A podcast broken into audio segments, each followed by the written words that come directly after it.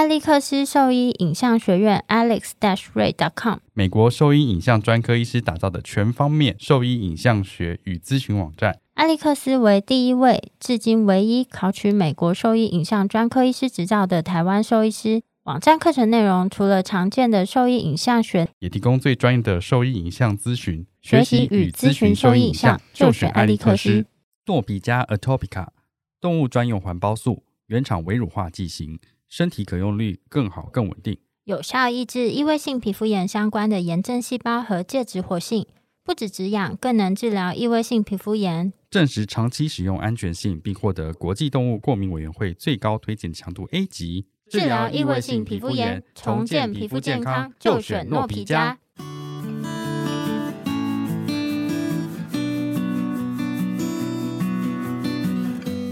现在收听的是 Wonder Vet Talk 超级好兽医的闲聊时间，我是兽医师萧慧珍，我是兽医师林哲宇 Steven，在这边我们会用轻松谈论的方式，带给大家一些简单而正确的小动物相关资讯，也会和大家分享兽医师日常发生的有趣事情。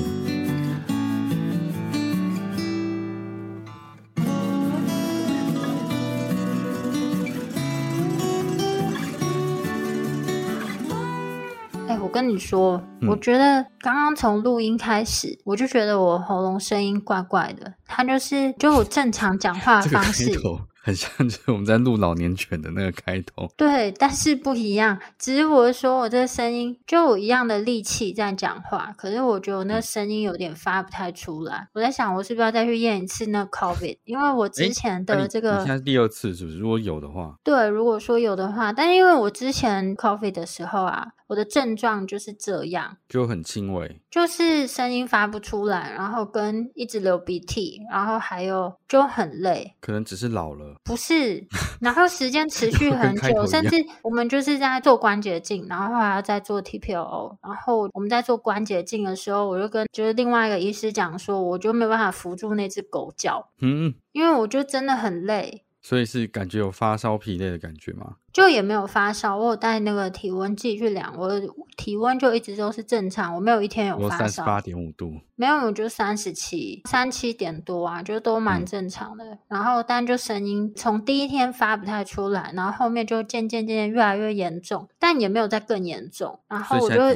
一天？我刚刚才觉得我有这个症状。所以现在是第一天，是不是？不知道，我觉得我要去张罗一个再验一次。哦，我们现在其实的确有一些助理都已经到第二次了。真的哦？对啊，但好像症状就是比之前轻微。这次还是有发烧，但是发烧可能烧一天两天，后面就完全没症状了。可是他那时候验就是有的。可是因为我之前都有完全没有症状啊，嗯、所以我就不知道这个我生病。我只是觉得这不对吧？怎么会累成这样？也不一定啊，说不定就是老了。而且那时候刚好是瑞士的那个花粉季，然后我还想说，我可能是对瑞士的花粉过敏，因为就是流鼻涕以外，我还会偶尔流一些眼泪。哦，因为 你知道讲到花粉症这件事情啊，我那时候在分享这件事情的时候，我把故事讲反了。什么讲反了？就是我本来就是一个容易过敏的人。所以其实我有没有过敏这件事情好像不是什么很奇怪的事，但我那时候记忆就是混乱。其实那时候发生花粉症的是我太太，她平常就是没有什么过敏的人，但她那时候在那个西湖中间的时候一直咳嗽，反而是她对花粉可能是有过敏的情况，不是我。所以我把那整个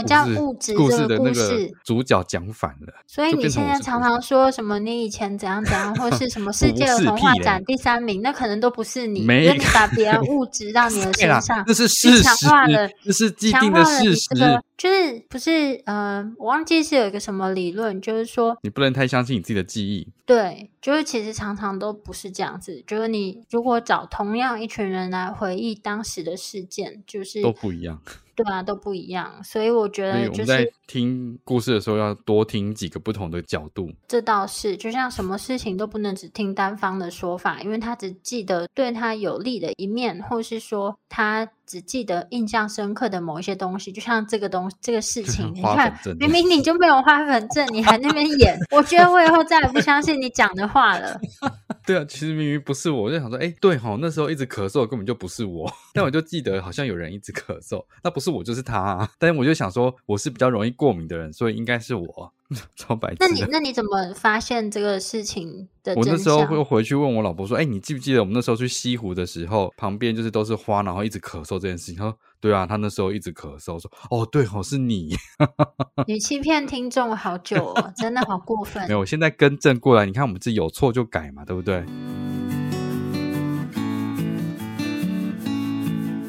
康格义，不要放手，让互动成为追忆。美国神经专科兽医师选认知障碍专家 Dr. Dewey 设计，脑磷脂 Q10 三米姜黄，神经营养配东方草本，如虎添翼，重新拥抱老狗。今天就向兽医师询问康格义。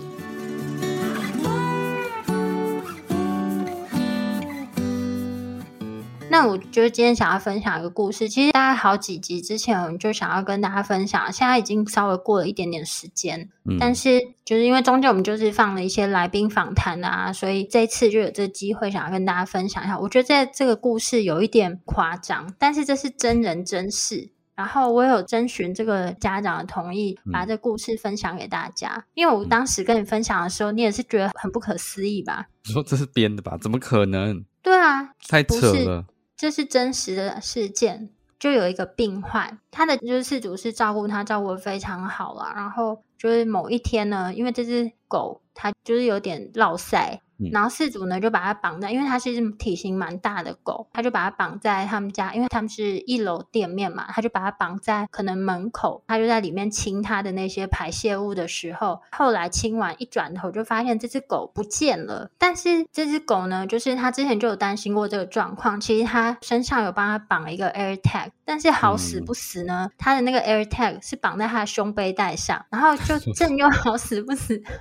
就是挣脱的时候就挣脱胸背带，对，它就是胸 背带，AirTag 在胸背带上面，没错，这个 AirTag 在它的胸背带上，但是狗就不见了，就没有发挥它该有的作用，然后它就开始很慌啊，就是开始到处找它的狗，就刚好是前几个礼拜嘛，就是在那个我记得有一周雨下的超大的，就是台风快要来的那个前后，那几天不是都是一个暴雨嘛。然后那狗就是跑掉之后啊，没有过多久，就突然来了一场暴雨，然后不晓得是不是那个暴雨的关系，所以就找不到那个狗了。就是或是那个狗，就是因为可能这个大雨就把一些味道给冲刷掉，然后加上这只狗呢，其实它有一点年纪了，我记得应该是十四岁，体型是大型犬，所以对他们来讲，这个就是是真的年纪蛮大的的状态，而且呢，它是鼻腔肿瘤，这个一定是有影响到它的嗅觉，嗅觉退化的很多这样子。然后，所以我想就自己找到路回家。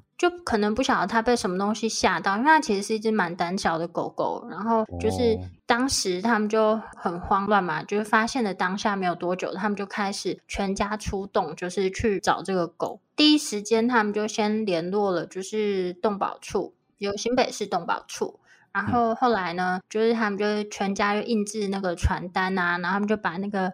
大街小巷就是几乎都走遍，就挨家挨户的去问啊，然后去贴传单啊，然后他们也去 PO 了，就是社团上 PO 文等等之类的。大概在哎，我忘记了，因为他上次跟我讲的故事已经好几周前了，我现在细节又有点忘记，真的 稍微想一下，不是，但有一些时间顺序可能可能会错误，反正就是大概过了走失了。三天吧，应该是走失蛮久的哦，至少是两三天啦。你那时候狗走失多久？你说 Zoe 哦？不是，不是另外一只狗走失，是 Zoe 吗？什么哪一只狗？很久之前，你叫你同学狗去闻它的味道那一只，那个走失两三天，算蛮久，对不对？对，那个很久，而且那那个不是我的狗。然后反正就是这个狗，而且重点是它才刚送洗完，就前一天才洗完澡哦，嗯、香喷喷的，身上干干净净的。然后但就走失了，反正他们就全家挨家挨户的去找啊。就是他说他们好几天都没有睡觉，晚上睡不好，就是到处一直去看、嗯、看能不能找到它。各大地方社团也都询问了，但就会有一些人通报，就是会通报说好像有看到这样。对对对，然后他就说只要有看到类似的。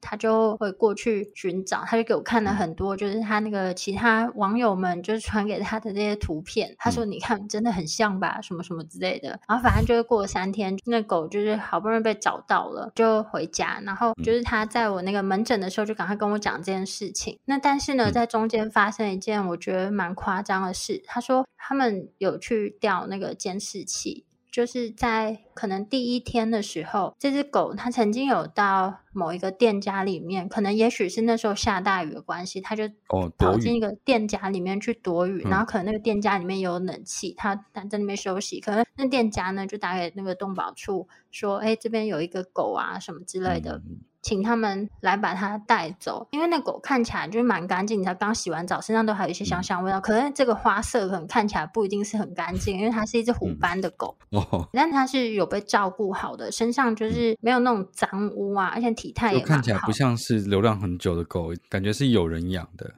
嗯，而且是友善的这样子。反正他们就待在动保处，然后动保处。来接了这只狗之后啊、呃，他们是看监视器才知道，就是那只狗呢就被接上车之后，大概载了五十公尺，然后这只狗就被放下来。五十公尺之后原地野放。对，五十公尺外就原地野放，然后所以游荡犬的遗志是这样做，就是他就是觉得非常的傻眼啊，怎么怎么会是这样子的情况？就怎么会是这样处理？就是对啊，怎么会是这样处理？那他怎么会发现这件事？就是因为他后来有去沿路调那个，他就根据民众通报的某一些点，他觉得可能是他的狗狗呢，他们有去调监视器，然后就有看到这个画面，嗯、才知道说，就是其实在可能第一天的时候，动保处他们就已经有接到这个狗，但是他就把它载离五十公尺，就把它也放了，放掉了。对啊，然后后来他有去询问他们这件事情，就说，哎、嗯，为什么会是这样？我的狗就是有打晶片，他说，哦，因为他们扫了，就是。扫不到晶片，嗯，扫不到晶片。但我觉得，不管今天你有没有扫到晶片，根本也不是这样处理了吧？就是他说，嗯、哦，他们就已经有达成第一个，就是店家的那个要求，说驱逐这只狗，那他们也达到这个目的了。但他们就是在某一处不知道什么鬼地方，又把这只狗就也放掉，所以那只狗又开始继续流浪，这样子。嗯，这个超扯的啊。我不太确定，如果有人通报有流浪狗在他们店家的话，所以都是这样处理的吗？就是我只要把它赶走就好了，不是把它带回，例如说收容所之类的吗？我想象应该是要这样子啊。然后扫晶片扫不到，后来有在试着扫扫看嘛，在你们那边。有啊，他一来他就说，你可以借我扫一下他晶片嘛，然后我们就我一扫就扫到了啊，就随便就扫得到。对啊，就是他不是特别难扫，然后那边的给他回复说什么，他这个是旧式晶片啊，所以他们扫不到。可是问题是，今天像我们医院里面都一定会备不止一个晶片扫描仪器啊，嗯，而且看起来疑似是加权的，基本上来说不会这样处理才对。对啊，这是这是怎么回事？我觉得有一点点太夸张了。就今天应该是不管是谁，嗯、今天是我的狗或是你的狗，大家都应该会傻爆眼。然后他就觉得，而且已经通报动保处了，不是吗？就是狗走失的时候就已经通报动保处了，嗯、把资料已经给了，所以应该他们要留意说有这样子的事件。那看到类似的，不是反而应该要帮忙找这件事情吗？嗯，我觉得这一点，毕竟这实际处理流程我们也不知道嘛。但是我觉得有可能，也许他们这个嗯顺序上，就是有可能，比如说他通报，然后我说，但是也许五十公尺、二十公尺还五十公尺，反正就不是一个很远，他监视器都还可以追到的情况下，就是他就看到他那只狗上车，然后就是被载一段距离，然后又被弄下车。不是这个很奇怪啊，就是那我今天载他把他放到车上这件事情是演给店家看的吗？因为二十公尺我走过去也放就好啦。我干嘛要载他过去？五十公尺也是啊，我就走过去就好啦。所以他把他放在车上这件事情是演给店家看的吗？就是他有达成店家，我觉得我强烈怀疑啊。他的回复是他有达成店家，但是他发现他扫不到晶片，所以他就又把它放掉。然后那那时候他有，所以他们这样子，他不会去看一下现在有通报说有没有狗狗走失之类，或者是看一下它的特征嘛。然后扫晶片这件事情就是。今天如果有一点年纪的狗狗，他们就是就是有可能打这种旧式晶片，怎么可能用这样的方式去推脱说我扫不到这样子就可以了？那你每一次都说扫不到，就都可以这样做吗？我觉得这这真的很傻爆眼哎。然后重点是、啊、之前呢、啊，我其实今天不是要占地区啦，但是就是在好几年前，没有没有，我要讲的是，但这是发生在新北动保处的事情嘛？对对对，但我要跟你讲另外一个，就是我亲身，就是也不是我本人，但是就是是我的朋友圈里面真实发生的事情。嗯、就是我有个朋友，他就养了两只混种犬，但也是这种长毛的大型犬，然后就。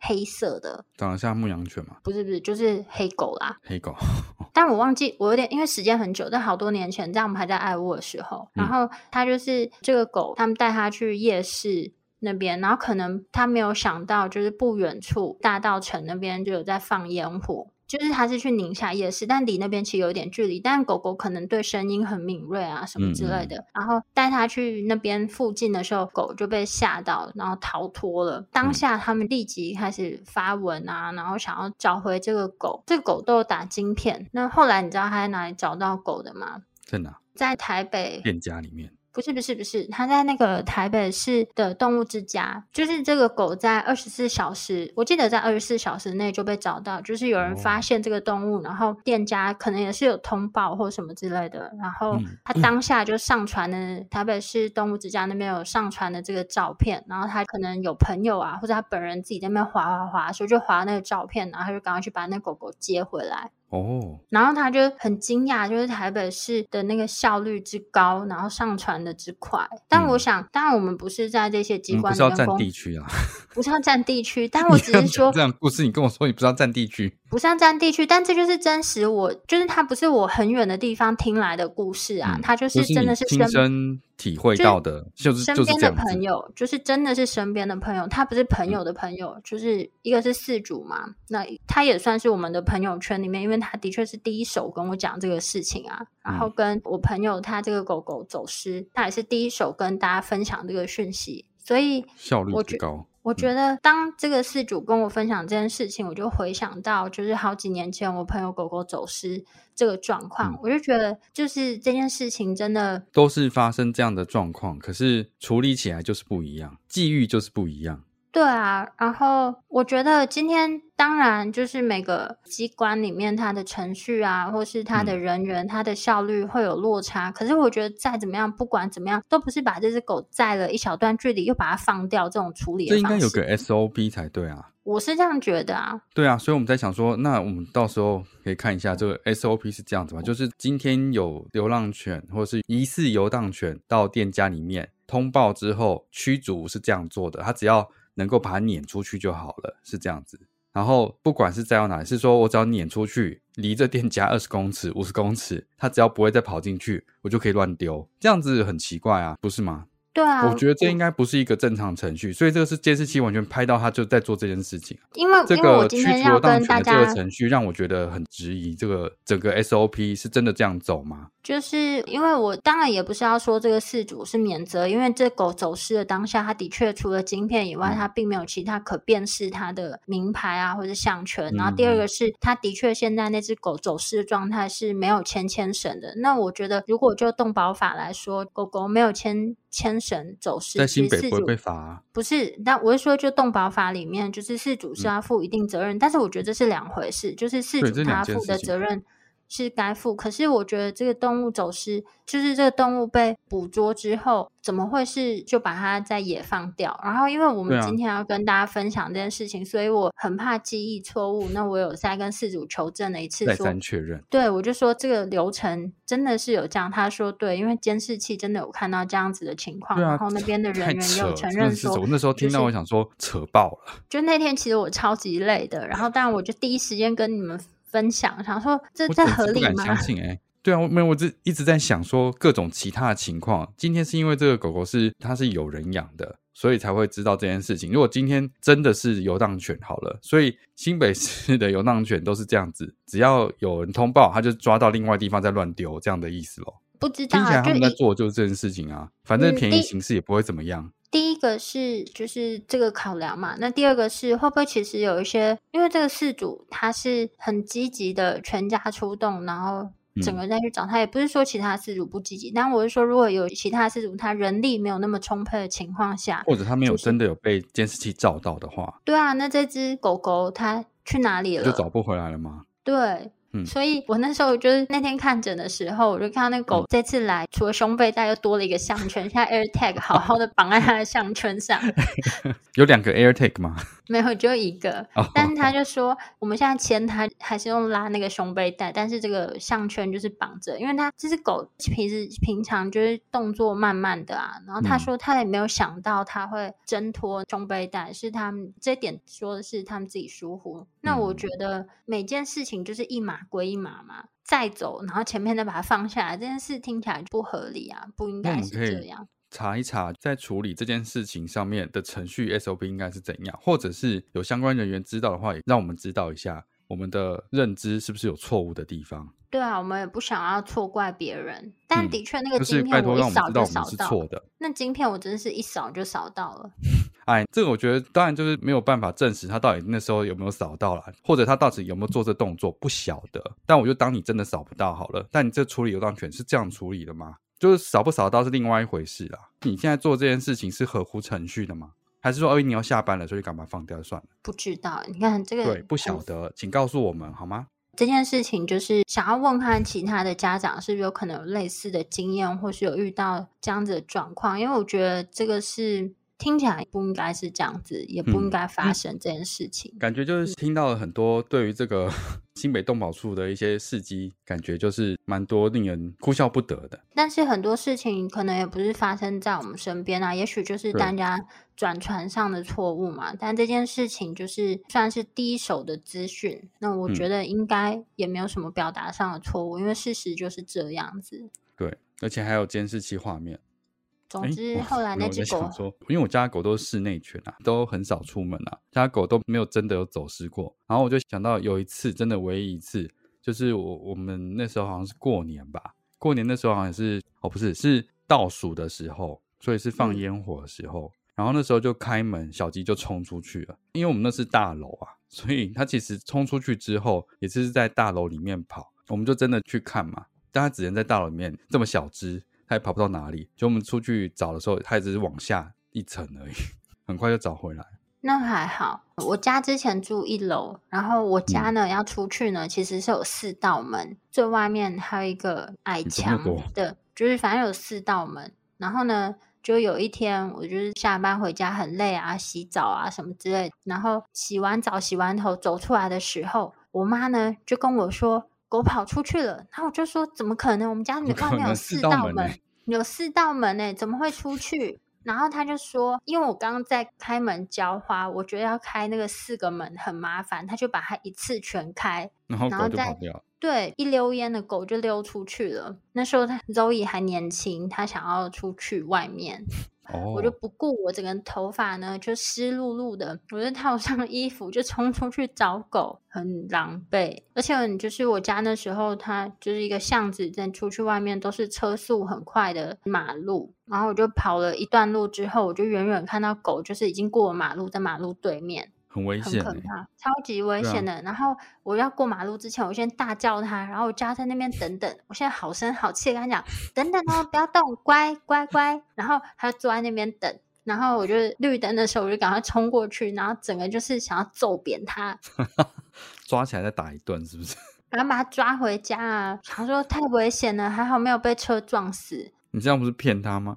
没有，我会先叫他在原地等等。不然我不知道他们跑去哪里，但那时候就是把我吓坏了。我觉得有时候有些东西就真的很难控制，也不是有难很难控制，意外嘛，意外只有办法控制嘞。对啊，但还好他那时候有被已经四道门了，都还跑出去，这四道 门没有，就是因为你家里会有一个啊懒得把这个四道门关上一道的妈妈，他就觉得哎好麻烦呢、哦。我在浇花，这个花盆要拿进拿出的，我就四道门全开。没关系，也有可以跑得很快的女儿哦，很可怕，很可怕。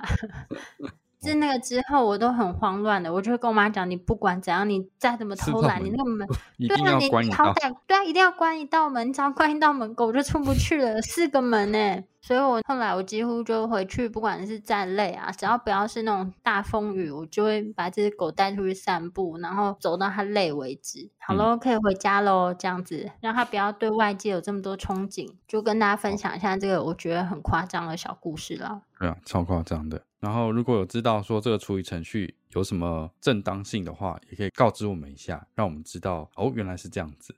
对啊，就像我们一开始有提到很多事情。就不是都是一体两面的，对啊，一体两面，有可能我们听到的就只是一面。那我们如果有机会想听看另一面的，嗯，对，我们看到的监视器可能也只有一个角度而已，说明他们做的事情跟监视器画面拍的完全不一样。怎么可能狗被放下来就被放下来了？我觉得这个我才我觉得很难辩解吧。说不定不一样啊，你怎么知道？好，有可能，反正就是跟大家分享。好哦。我是兽医师林泽宇 Steven，你现在收听的是 Wonder Vet Talk 超级好兽医的闲聊时间，最专业的小动物知识 Podcast 频道。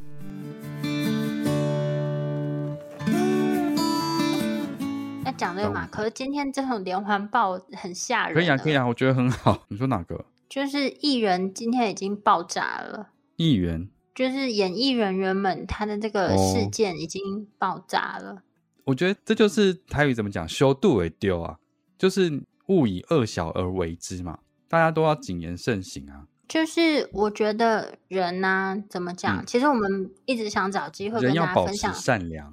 对，但就是今天这个时间点，其实是已经有点晚，因为我们其实想要分享这件事情一段时间了。然后主要是我们，当然这个是不会引起大众这么多人去关注啊，因为毕竟我们算是小，就是我想讲那个动物医院的事啊，哦、因为它就放在爆料公社上啊。也是在前几个礼拜啦，就是在这些应该更早吧，比这些演艺人员的事情更早啊。但是他是在我们有某一天呢，就是在爆料公社上就有看到，其实也不是我们看到，但是就是跟我们的行业有关，所以就很快呢，那几天就在我们的兽医圈里面燃烧了，大家在疯传这个资讯，就是在讲某一个兽医助理他在工作的时候被医院的院长。给骚扰，然后呢，就是在一年里面，其实就骚扰他了，就是蛮多次，造成他心理，就是这个助理他心理压力很大，然后也造成他生病。那、后来呢，就这骚扰包含言语骚扰跟肢体的骚扰，对吧？嗯。在某一次的骚扰里面，就是有好像有被监视器的画面拍到，然后这个人呢，就是有去警局备案。这个女生就出来跟大家讲说她的心路历程，然后她就很勇敢的跟大家分享说她去备案这件事情，然后就就是她有其他被骚扰的人，就是也私讯了这个女生，就是所以不止她一个，对，就不止她一个，所以通常这种人都是惯犯嘛，对啊，都是惯犯。我觉得这其实这已经不是第一次，就是听到兽医圈里面有这样的事情。我想可能不论是什么圈啊，应该不是兽只有兽医圈，我觉得是职场应该都有可能会遇到类似像这样子的问题吧。然后各个场合里面，然后包含职场，特别在职场里面更容易有这样子的职权骚扰。如果在兽医或是在医疗行业里面。就比起来，像助理啊，相对于医师来讲，他们在这个兽医的行业里面，他们的相对是比较示弱的。所以有些人他特别利用职权而去做这些事情。我觉得，就是特别是在兽医圈里面，我觉得这当下的感受，还有就是是觉得非常非常的糟糕，而且很不舒服的。我不晓得，就是你会有什么样的感想？你同样也是身为院长以及一个爸爸，嗯、有女儿的爸爸，我就是据据据说骚扰别人的人也是有老婆孩子的。不知道，可能我还没有到那年纪，到那年纪可能就会变得很不要脸吧。你说，所以你到这年纪也会开始职权骚扰你的助理们，就就会变得很。我就把你这句话记下来，以 后谁被你骚扰的话，你把这样剪下来。哦，大家都听过林医师讲过这句话。哇，林医师变得这么不要脸。没有，我觉得这个骚扰就是肢体，不管是语言或者就是所谓的性骚扰，它是跟他的品德。我觉得就是个人的，的确是个人品德修为的问题了。因为你本来就是要把人与人相处的分际抓清楚才对啊，没有什么试探或者是你以为怎么样，就是这明明就是大家都知道应该要这样做，你不能做这些事情，应该是非常清楚的才对。那你这样做的话，你其实没有什么好开脱的，你就是有问题啊。你就是有意图是要嗯骚扰别人的，他们都用很冠冕堂皇的一些理由去搪塞这个行为嘛。对啊，可是我觉得今天不管怎样，你今天不论是用言语或是肢体，嗯、只要造成对方的不舒服，其实就已经达成性骚扰的标准了。所以，所以我说，所以讲话跟行为都要很守分际啊。像我在职场上，其实我都很少去，嗯，就尽量不要在不认识或不熟悉的异性面前开黄腔这件事情啊，这不是很合理吗？我好像在爱屋，就是我们大家一起工作这么久，好像没有觉得你啊，张医师或谢医师有就是讲、嗯、一些不得体的话，因为我们都很得体，啊、基本上就没有啊。而且大家相处、啊、相处上也都是融洽的，没有就垃圾话会喷一堆，但是不会讲到这一些啊。我觉得是你真的对于，例如说对某些人真的很熟悉，你真的可以开这些玩笑的时候才去做这件事情，而不是跟不熟悉的人去开这些玩笑。所以，我其实对于比较牵扯到那种比较色情的那个笑话的话，其实都很少会对别人讲，因为不是每个人都觉得这个是有趣的啦。过了有点久，这个心情有一点点不太一样。但是当下我感受是，如果这今天是发生在我同事身上，就是他承受了这么大的压力或者什么之类的，我却没有能在第一时间就是帮助他，我会觉得很难过。然后就是对他能够勇敢站出来去揭露这些事情，我觉得是蛮了不起的。因为不管是怎么样的事情，其实都会对，就是今天不管是男生女生啦，就受到这样子的骚扰。其实对心灵上一定是有会有很大的创伤。就是有些人会说还好吧，不就是这样子？可是问题是你又不是当事人，你凭什么说他还好？他心理上的创伤不是你的三言两语就可以带过的。我觉得不管是人数多或者少，只要职场上有男有女，大家就应该要尊重彼此的同事啊。那当然就是这是跟性骚扰是有关，那其他有一些是职权霸凌啊什么之类的，嗯、我觉得那个也是。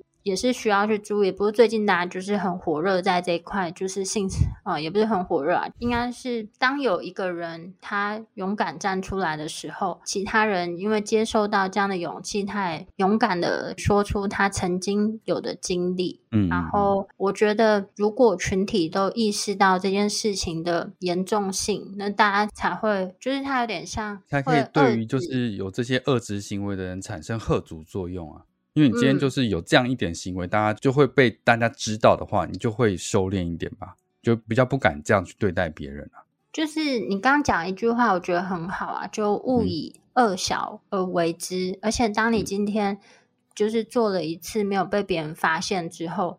或是做了一次，对方就容忍你之后，不代表这件事情就是对的、合理的，你就是可以被容许的事情。对啊，这本来就不应该。为什么他必须要承受这些？然后我觉得，就是职场的同事们，其实也要，你当然不是当事人，但是如果你发现有这种情况的话，其实你也要帮助你的同事，不是置身事外，因为今天是他，明天也很可能是你啊。然后你姑息这件事情，就是你默许这件事情。对啊，没错。不对，不做选择也是一种选择啊。没错，所以原则上就是你有发现这种情况的话，嗯、就是要大声 说出来，去遏制这样的遏制行为。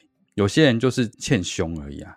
然后，如果你真的在职场上不敢跟同事讲，或是你不知道你该怎么做的时候，其实像嗯、呃，劳动部它都有职场性骚扰的防治专区。那它其实根据这些东西，它都有一些相关的定义啊，然后还有它怎么样去处理。如果今天你觉得在职场上没有人可以帮你，或是你不知道该怎么办，那你可以看一下上面的资讯。那他都有跟你讲说，当你遇到这个情况，你可以怎么样去做。那我觉得今天呢、啊，就是不但只是说，嗯，这个人他勇敢讲出来了，就是这个事情不是只到这边为止，就是这个人他心里受到的伤害，其实他会需要多长的时间去弥平，这是你完全没有办法去想象的，嗯，会是一个很难磨灭的一件事情，跟一个记忆这样子。